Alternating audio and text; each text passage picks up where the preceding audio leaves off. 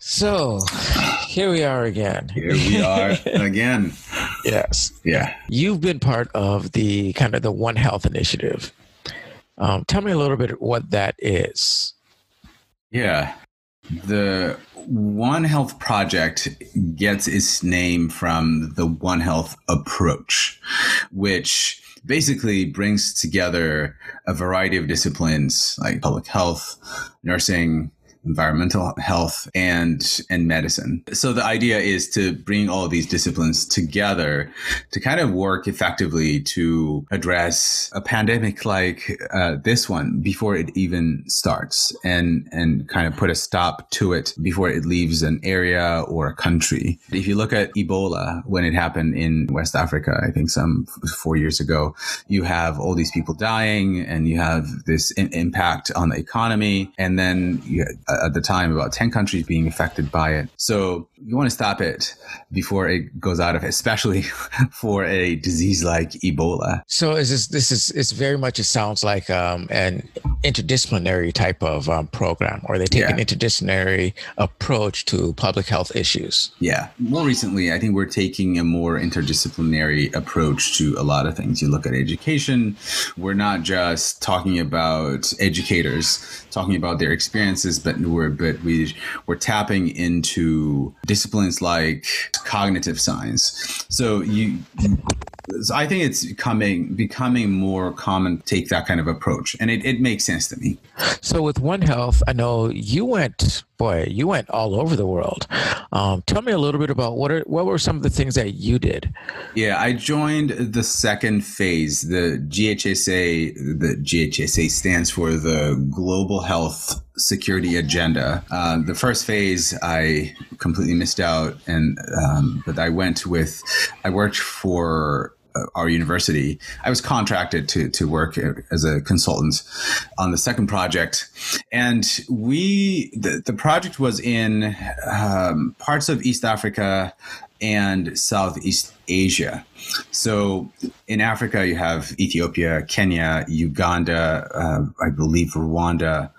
Um, Tanzania, I think, um, the DRC, Cameroon, and then later Senegal was added Mm. Um, I'm not sure that partnership was as fruitful for a variety of reasons, but it was added. And then in Asia, you have Indonesia, Thailand, um, Indonesia, Thailand, Malaysia, and Vietnam.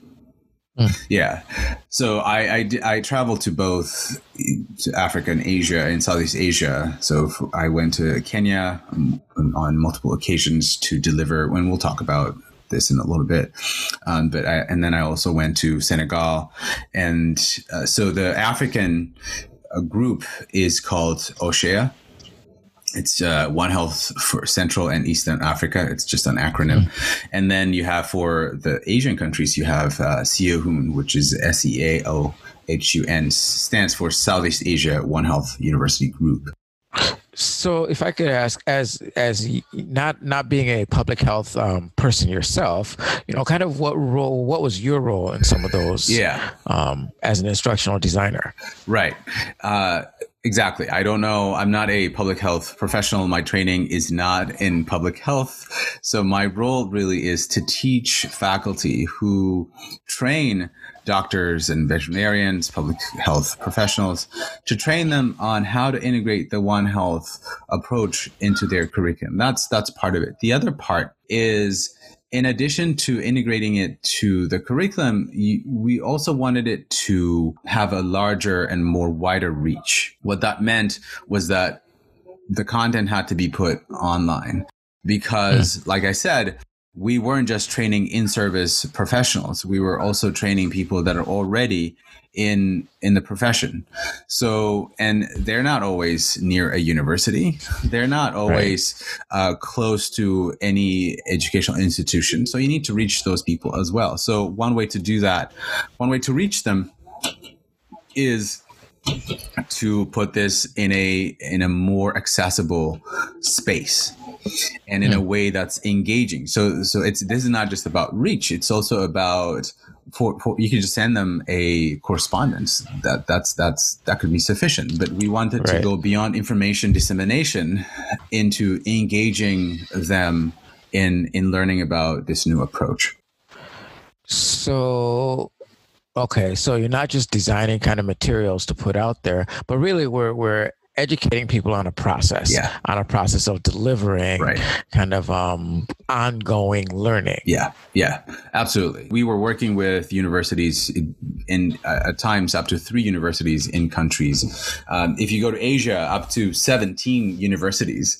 So you can, that tells you how mm. broad uh, the, the project has been. Yeah, so we, we go in and we start – talking about instructional design. And in, in many instances, you have people looking at you blankly and wondering what instructional design is. It's because I suppose they haven't heard of that before. No, I haven't met anyone with that title. A lot of the people that work in, in our space who are doing the work of instructional designers tend to have different titles or and also tend to come from different backgrounds compared to compared to us. We're specifically trained. Well, we're not specifically. You and I are not trained as instructional designers, but you know the. Um, but here in the U.S., let me just put it this way: here in the U.S., you can be trained as an instructional designer. Right. In places that I've went to, say Kenya, you have individuals that are trained as IT professionals who somehow end up working at universities and slowly take up uh, the ah. responsibilities of building up their skills on how to teach and education in yeah. general we used to see that a lot more here. We see it less now yeah. as as instructional design has really taken on has I think gotten its foothold a little bit more as as a recognized field. Yeah.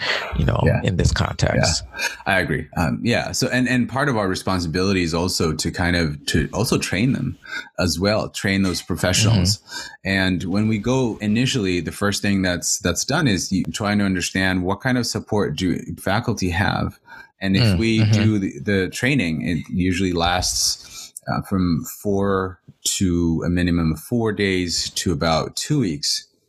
Okay. And two weeks wow. is rare. Usually it's, I would say it's about five, four to six days. Wow. Uh, so we, you train them and then and then you leave and you have to ensure that there is enough support for them to go on. And certainly, we're this is not a one-time thing. We're going to go back again after a while, but when you go back, you we expect certain amount of progress. How how successful do, um, would you say the programs are in, say, raising the awareness on, on public health issues? Yeah, I, I have no, I have no idea. I, I can only okay. talk about our success in getting faculty on board, and yes. yeah, and and then getting them to embrace some of the ideas we talk about. You know, the thing is that you go when we go in and talk about these concepts of instructional design, start from backward design. We we don't really call it backward design, but we talk about how to approach designing learning. And there's always a pushback about you know, I, you know, this is a Western idea you're bringing here. We, uh-huh. you're, you're talking about starting with a curriculum or, or kind of writing your, your syllabus but look, I don't write my syllabus. My syllabus is given to me. Um, my books are given to me from the department, or at times even from the Ministry of Education. Hmm. So I don't have any control over that. And and you know, we have to address all of those things and say, yeah, no, we get it. And assessment is another big thing. I think we should devote maybe a day or two to talk about just assessment and how the thinking usually is just not aligned with the, the literature that we know and understand mm. especially here and and so the the just to, to summarize the what the challenge is assessments tend not to reflect the objectives of the lesson. Assessments appear to just stand by themselves and they appear to be kind of this gate that students need to go through by I don't know how, by I don't a miracle at times. No, I, I can understand that, and I can see that. You know, some some of that I imagine stems from some of the um, you know, older ideas about teaching and learning. You know, and some of that that that notion of the the banking idea of education, mm-hmm, right? Mm-hmm. And so, like, yes, it's it's a teacher's job to make deposits and you know the student's job to demonstrate that there's still a balance in the account you know um, and this that's that's very different than you know students coming and showing that you know there's value there regardless of yeah. what the, the balance shows right right right yeah yeah, I understand it as well. Um, but that's just a challenging area. There are other areas yeah. where we have succeeded in helping faculty think about just the structure of their course. Yeah, you don't have control over what comes your way, but you can always restructure things. You can always um, find a way to meaningfully engage your students, and we give them tools and tips and not just not just talk, but we use the actual strategies we talk about in in the trainings themselves. And I think that's the best way to to teach people how to teach differently is to teach them differently and show them that it's effective. Right. Right. So let me try to kind of round us up on, on, on this this topic here. So, you know, this this One Health eh, project, the One Health initiative that you've worked on, and some of the ways that they are they take an interdisciplinary approach in so many of the things that they do um, and also in introducing instructional design to a lot of contexts a lot of environments that that um maybe haven't had a lot of exposure to instructional design and instructional design ideas i think you know it presents a very interesting framework for you know institutions in within emerging contexts to think about how they can do work, right? Yeah. Especially do that work of bridging the things that happen within institutions within universities within the um, public and private relationships and and how what happens in those spaces is communicated to the public I think it's brilliant that One Health uses public health issues as a way to kind of um, introduce instruction, instructional design into the fabric of teaching and learning within different contexts. Yeah, no, totally agree. All right. Awesome.